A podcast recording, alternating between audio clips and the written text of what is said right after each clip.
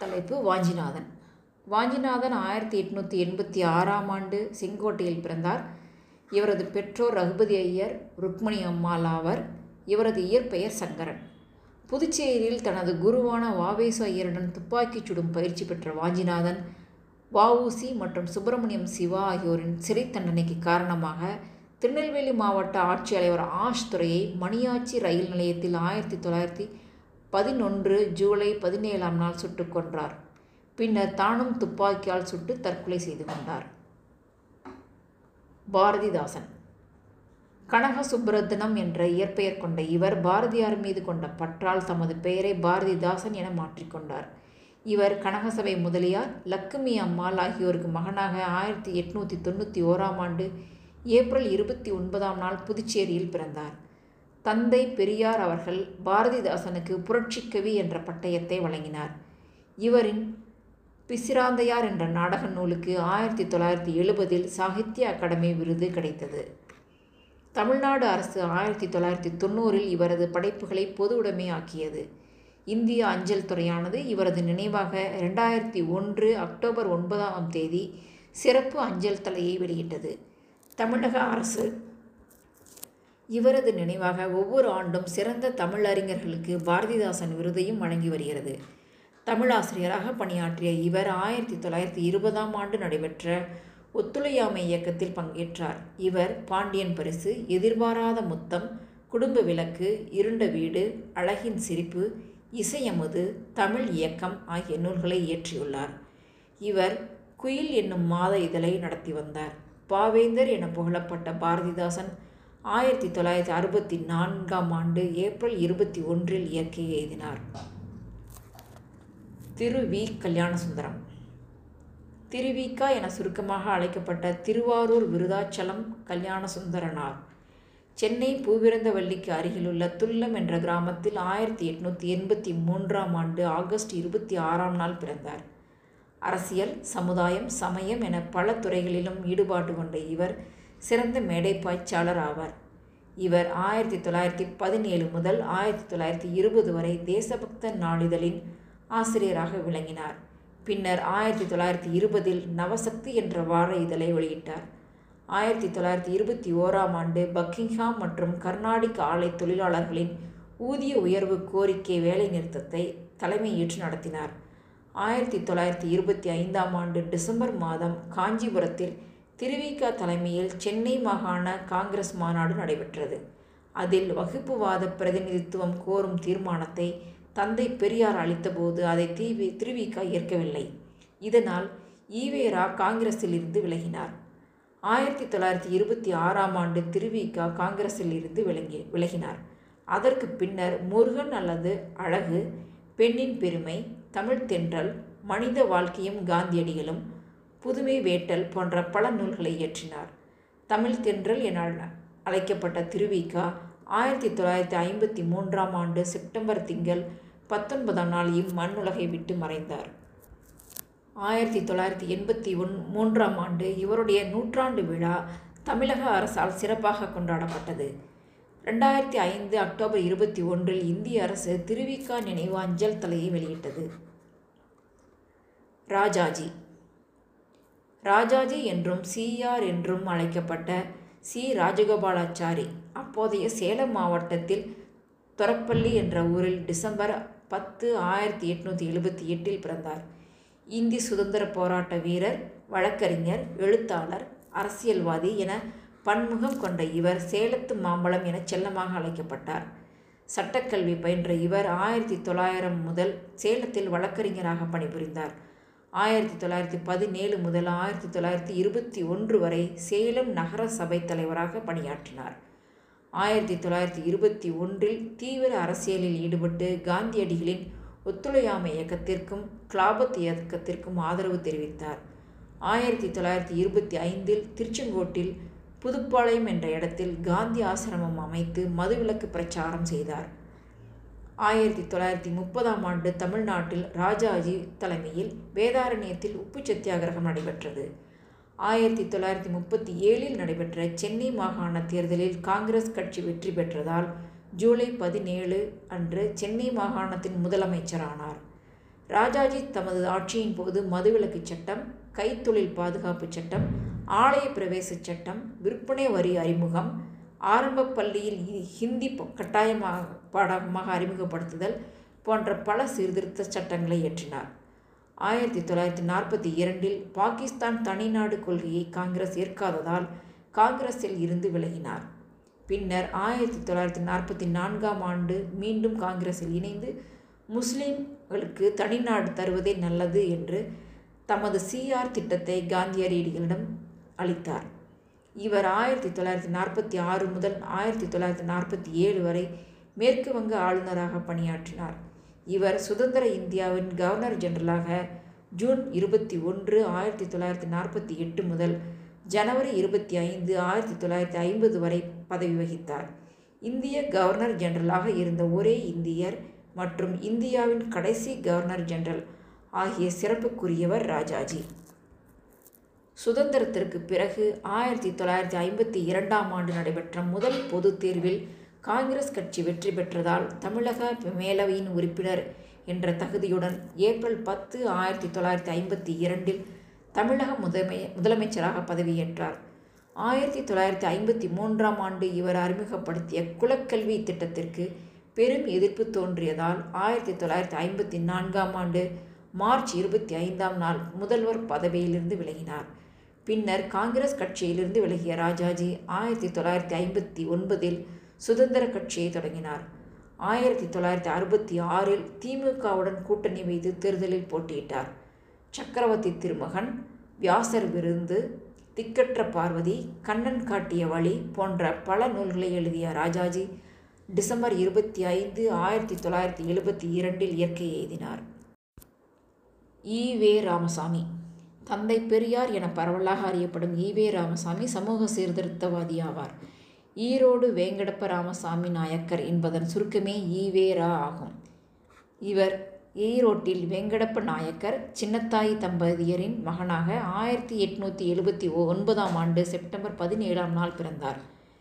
பெரியாரின் தாய்மொழி கன்னடம் ஆகும். இவர் தமிழ் தெலுங்கு கன்னடம் ஆகிய மூன்று திராவிட மொழிகளை பேசும் ஆற்றல் பெற்றவர். ஆயிரத்தி எட்நூற்றி தொண்ணூற்றி எட்டாம் ஆண்டு இவர் தமது பத்தொன்பதாவது வயதில் பதிமின்னும் பதிமூன்று வயது கொண்ட நாகம்மையை மணந்தார்.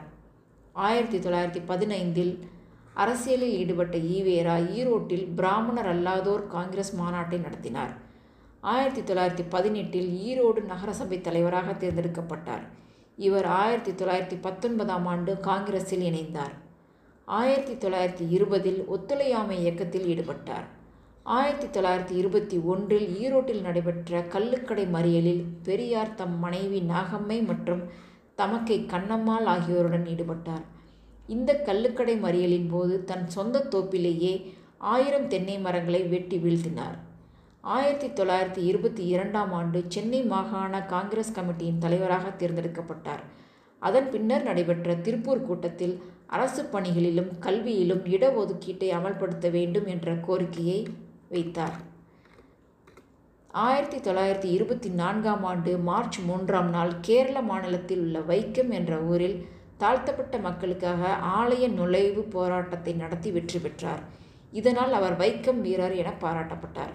காங்கிரஸ் கட்சியில் இருக்கும்போதே அவர் பிராமணர் அல்லோதோரின் நலன் காக்க மே இரண்டு ஆயிரத்தி தொள்ளாயிரத்தி இருபத்தி நான்கில் குடியரசு என்ற தமிழ் வார இதழை தொடங்கினார்.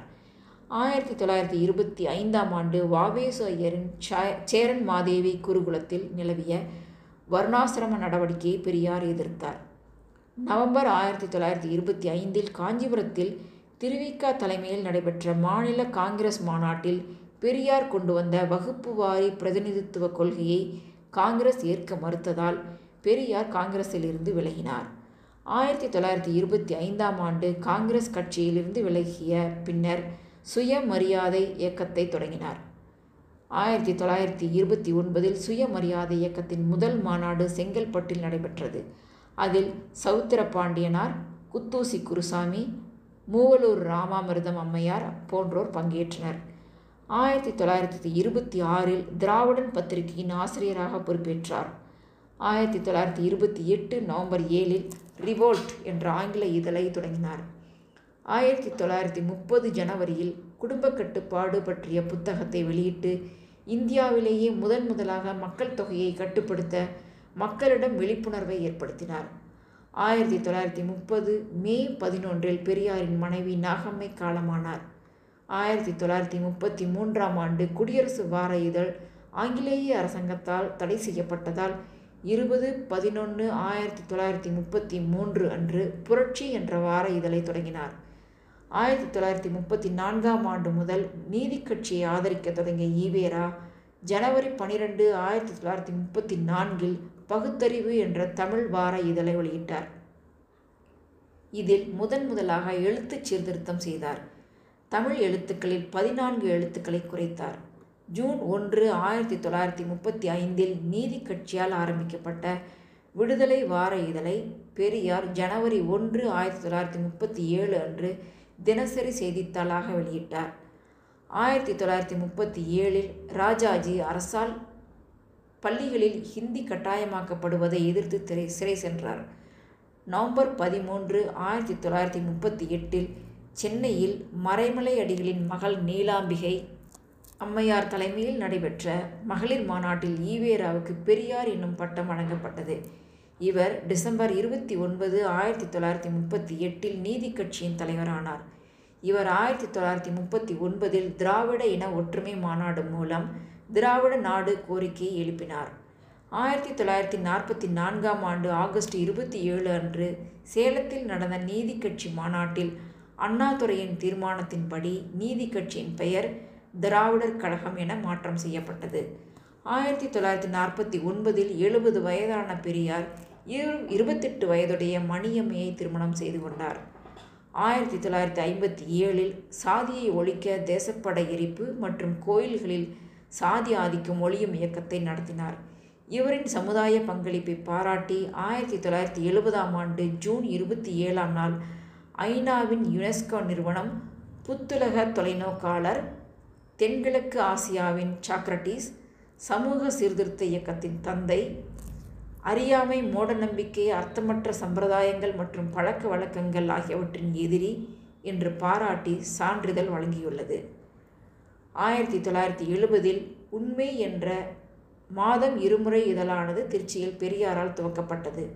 இவர் ஆயிரத்தி தொள்ளாயிரத்தி எழுபதில் அனைவரையும் அர்ச்சகராக்கும் போராட்டத்தை நடத்தினார். குடலிறக்க நோயினால் பெரும் அவதியைப்பட்ட பெரியார் வேலூர் சிஎம்சி மருத்துவமனையில் அனுமதிக்கப்பட்டார். ஆனால் சிகிச்சை பலனின்றி ஆயிரத்தி தொள்ளாயிரத்தி எழுபத்தி மூன்றாம் ஆண்டு டிசம்பர் இருபத்தி நான்காம் நாள் தமது இருபத்தைந்தாவது வயதில் இயற்கை எய்தினார். தலைப்பு காமராஜர். காமராஜர் விருதுநகர் மாவட்டத்தில் உள்ள விருதுப்பட்டி கிராமத்தில் ஆயிரத்தி தொள்ளாயிரத்தி மூன்றாம் ஆண்டு ஜூலை பதினைந்தாம் தேதி குமாரசாமி நாடாருக்கும் சிவகாமி அம்மையாருக்கும் மகனாக பிறந்தார். அவருக்கு குலதெய்வமான காமாட்சியின் பெயரையே முதலில் சூட்டினார்கள். தாயார் சிவகாமி அம்மையார் மட்டும் அவரை ராஜா என்றே அழைத்து வந்தார். நாளடைவில் காமாட்சி என்ற பெயர் மாறி காமராசு என்று ஆனது. சத்தியமூர்த்தியை குருவாக ஏற்றுக்கொண்ட காமராஜர் தன்னுடைய பதினாறாம் வயதில் காங்கிரஸில் உறுப்பினர் ஆனார். ஆயிரத்தி தொள்ளாயிரத்தி இருபதில் ஒத்துழையாமை இயக்கத்தில் பங்கேற்றார். ஆயிரத்தி தொள்ளாயிரத்தி இருபத்தி இரண்டில் நேரு தலைமையில் இந்திய குடியரசு காங்கிரஸ் என்ற பெயரில் மாநாடு ஒன்றை நடத்தி புகழ் பெற்றார். ஆயிரத்தி தொள்ளாயிரத்தி முப்பதாம் ஆண்டு இவர் ராஜாஜி தலைமையில் நடைபெற்ற வேதாரண்யம் உப்பு சத்தியாகிரகத்தில் பங்கேற்றதால் கைது செய்யப்பட்டு கல்கத்தா அலிப்பூர் சிறையில் அடை அடைக்கப்பட்டார். ஆயிரத்தி தொள்ளாயிரத்தி நாற்பத்தி ஆறு முதல் ஆயிரத்தி தொள்ளாயிரத்தி ஐம்பத்தி இரண்டு வரை சென்னை மாகாண காங்கிரஸ் கமிட்டியின் தலைவராக இருந்தார். சென்னை மாகாண முதல்வராக இருந்த ராஜாஜி பதவி விலகியதைத் தொடர்ந்து ஆயிரத்தி தொள்ளாயிரத்தி ஐம்பத்தி நான்காம் ஆண்டு ஏப்ரல் பதிமூன்றாம் நாள் காமராஜர் முதல்வராக பதவியேற்றார். ஆயிரத்தி தொள்ளாயிரத்தி ஐம்பத்தி ஆறாம் ஆண்டு ஏழை மாணவர்கள் கல்வி பயில்வதற்கு உதவியாக இலவச மதிய உணவு திட்டம் கொண்டு வந்தார்.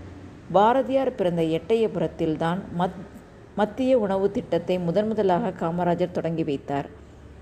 ஆயிரத்தி தொள்ளாயிரத்தி அறுபதாம் ஆண்டு ஒன்றாம் வகுப்பு முதல் பள்ளி இறுதி வகுப்பு வரை இலவச கல்வி அறிமுகப்படுத்தப்பட்டது. மேலும் இவரது ஆட்சியில் இலவச சீருடை வழங்கும் திட்டமும் நடைமுறைப்படுத்தப்பட்டது. மூன்று முறை ஆயிரத்தி தொள்ளாயிரத்தி நாற்பத்தி ஏழு ஐம்பத்தி ஏழு ஆயிரத்தி தொள்ளாயிரத்தி ஐம்பத்தி ஏழு அறுபத்தி இரண்டு ஆயிரத்தி தொள்ளாயிரத்தி அறுபத்தி இரண்டு அறுபத்தி மூணு. மூன்று முறை தமிழக முதல்வராக இருந்த காமராஜர் ஆயிரத்தி தொள்ளாயிரத்தி அறுபத்தி மூன்றாம் ஆண்டு கே திட்டம் எனப்படும் காமராஜர் திட்டத்தை கொண்டு வந்தார். அத்திட்டப்படி கட்சியின் மூத்த தலைவர்கள் பதவி விலகி கட்சி பணியாற்ற வேண்டும். அதன்படி காமராஜர் ஆயிரத்தி தொள்ளாயிரத்தி அறுபத்தி மூன்றாம் ஆண்டு அக்டோபர் இரண்டாம் நாள் முதல்வர் பதவியிலிருந்து விலகி பொறுப்பினை பக்தபக்ஷத்திலிடம் ஒப்படைத்துவிட்டு கட்சி பணியில் ஈடுபட்டார். ஆயிரத்தி தொள்ளாயிரத்தி அறுபத்தி நான்காம் ஆண்டு புவனேஸ்வர் மாநாட்டில் அகில இந்திய காங்கிரசின் தலைவர் ஆனார் இவர் ஆயிரத்தி தொள்ளாயிரத்தி அறுபத்தி நான்காம் ஆண்டு மே இருபத்தி ஏழு அன்று பிரதமர் நேரு இறந்ததும் லால் பகதூர் சாஸ்திரியை பிரதமராக்கினார். இந்தியாவை காப்போம் ஜனநாயகத்தை காப்போம் என்பது கர்ம வீரரின் வேதவாக்கு. கர்ம வீரர் கருப்பு காந்தி கல்விக்கண் திறந்தவர் படிக்காத மேதை பெருந்தலைவர் ஏழை பங்காளி கிங் மேக்கர் போன்றவை இவரது சிறப்பு பெயர்களாகும். இவர் இறந்த பிறகு ஆயிரத்தி தொள்ளாயிரத்தி எழுபத்தி ஆறாம் ஆண்டு இவருக்கு பாரத ரத்னா விருது வழங்கப்பட்டது. மேலும் சென்னை உள்நாட்டு விமான நிலையத்திற்கு இவரது பெயர் சூட்டப்பட்டுள்ளது. காமராஜரின் நினைவிடம் சென்னை கிண்டியில் ஆயிரத்தி தொள்ளாயிரத்தி எழுபத்தி ஆறாம் ஆண்டு பிப்ரவரி பதினான்காம் நாள் திறக்கப்பட்டது. அக்டோபர் இரண்டு இரண்டாயிரத்தில் கன்னியாகுமரியில் பெருந்தலைவர் காமராஜர் மணிமண்டபம் திறக்கப்பட்டது. பின்னர் ஜனவரி பத்து ஆயிரத்தி தொள்ளாயிரத்தி அறுபத்தி ஆறில் லால் பகதூர் சாஸ்திரி இறந்ததும் இந்திரா காந்தியை பிரதமராக்கினார். இதனால் காமராஜர் கிங் மேக்கர் என்று அனைவராலும் அழைக்கப்பட்டார். ஆயிரத்தி தொள்ளாயிரத்தி அறுபத்தி ஏழாம் ஆண்டு நடைபெற்ற சென்னை மாநில சட்டமன்ற தேர்தலில் காமராஜர் விருதுநகர் தொகுதியில் நின்று தோல்வியடைந்ததைத் தொடர்ந்து அகில இந்திய காங்கிரஸ் தலைவர் பதவியை ராஜினாமா செய்தார். ஆயிரத்தி தொள்ளாயிரத்தி அறுபத்தி ஒன்பதாம் ஆண்டு காங்கிரஸ் இரண்டாக பிளவுபட்ட போது காமராஜர் பழைய காங்கிரஸிலேயே இருந்தார். திருமணமே செய்து கொள்ளாமல் நாட்டுக்காகவே தன் வாழ்வை அர்ப்பணித்த காமராஜர் ஆயிரத்தி தொள்ளாயிரத்தி எழுபத்தி ஐந்தாம் ஆண்டு அக்டோபர் இரண்டாம் நாள் இயற்கை எய்தினார். தலைப்பு சத்தியமூர்த்தி. சத்தியமூர்த்தி ஓர் காங்கிரஸ் அரசியல்வாதி மற்றும் இந்திய விடுதலை வீரர் ஆவார். இவர் புதுக்கோட்டை மாவட்டம் திருமயம் என்ற ஊரில் ஆயிரத்தி எட்நூற்றி எண்பத்தி ஏழாம் ஆண்டு ஆகஸ்ட் பத்தொன்பதாம் நாள் பிறந்தார். சென்னை கிறிஸ்தவ கல்லூரியில் பட்டம் பெற்ற பின்னர் செட்டை சென்னை சட்டக்கல்லூரியில் சேர்ந்து சட்டம் பயின்றார். இவரது பேச்சாற்றல் திறமையை கண்ட காங்கிரஸ் ஆயிரத்தி தொள்ளாயிரத்தி பத்தொன்பதாம் ஆண்டு மாண்டேகு சிம்ஸ்போர்டு சீர்திருத்தங்கள் மற்றும் ரவுலட் சட்டத்திற்கு எதிரான இணை நாடாளுமன்ற குழுவில் வாதிட காங்கிரஸின் பிரதிநிதியாக இவரை இங்கிலாந்து அனுப்பியது. இவர் இங்கிலாந்தில் இருந்தபோது த இந்து ஆங்கில நாளிதழின் லண்டன் செய்தியாளராக பத்து நாள் பணியாற்றினார். ஆயிரத்தி தொள்ளாயிரத்தி முப்பதாம் ஆண்டு சென்னை பார்த்தசாரதி கோயிலில் இந்திய கொடியை ஏற்ற முயன்றபோது கைது செய்யப்பட்டார். ஆயிரத்தி தொள்ளாயிரத்தி முப்பத்தி ஆறில் சென்னை மாகாண காங்கிரஸ் கமிட்டியின் தலைவராக சத்தியமூர்த்தியும் அவரது சீடர் காமராசர் செயலாளராகவும் தேர்ந்தெடுக்கப்பட்டனர். ஆயிரத்தி தொள்ளாயிரத்தி முப்பத்தி ஒன்பதாம் ஆண்டு இவர் சென்னை மேயராக தேர்வு செய்யப்பட்டார்.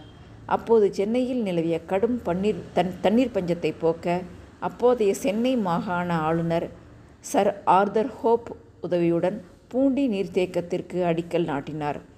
ஆயிரத்தி தொள்ளாயிரத்தி நாற்பத்தி இரண்டாம் ஆண்டு தனிநபர் சத்தியாகிரகம் செய்தமையால் கைது செய்யப்பட்டு நாக்பூரில் உள்ள அமராவதி சிறையில் அடைக்கப்பட்டார். அங்கு செல்லும்போது ஏற்பட்ட முதுகுத்தண்டு காயத்தினால் பாதிக்கப்பட்டு அவதிப்பட்ட அவர் ஆயிரத்தி தொள்ளாயிரத்தி நாற்பத்தி மூன்றாம் ஆண்டு மார்ச் இருபத்தி எட்டாம் நாள் சென்னை பொது மருத்துவமனையில் சுதந்திர காற்றை சுவாசிக்காமலேயே இறந்தார். ஆயிரத்தி தொள்ளாயிரத்தி நாற்பத்தி நான்காம் ஆண்டு பூண்டி நீர்த்தேக்கம் கட்டி முடிக்கப்பட்ட போது இவர் உயிருடன் இல்லை. இவரது முதன்மை சீடரான காமராஜர் இந்த நீர்த்தேக்கத்திற்கு சத்தியமூர்த்தி நீர்த்தேக்கம் என இவரது பெயரையே வைத்தார். தீரர் என்றும் தீரர் சத்தியமூர்த்தி என்றும் அழைக்கப்பட்ட இவரின் நினைவாக ஆயிரத்தி தொள்ளாயிரத்தி எண்பத்தி ஏழாம் ஆண்டு நினைவு அஞ்சல் தலை வெளியிடப்பட்டது.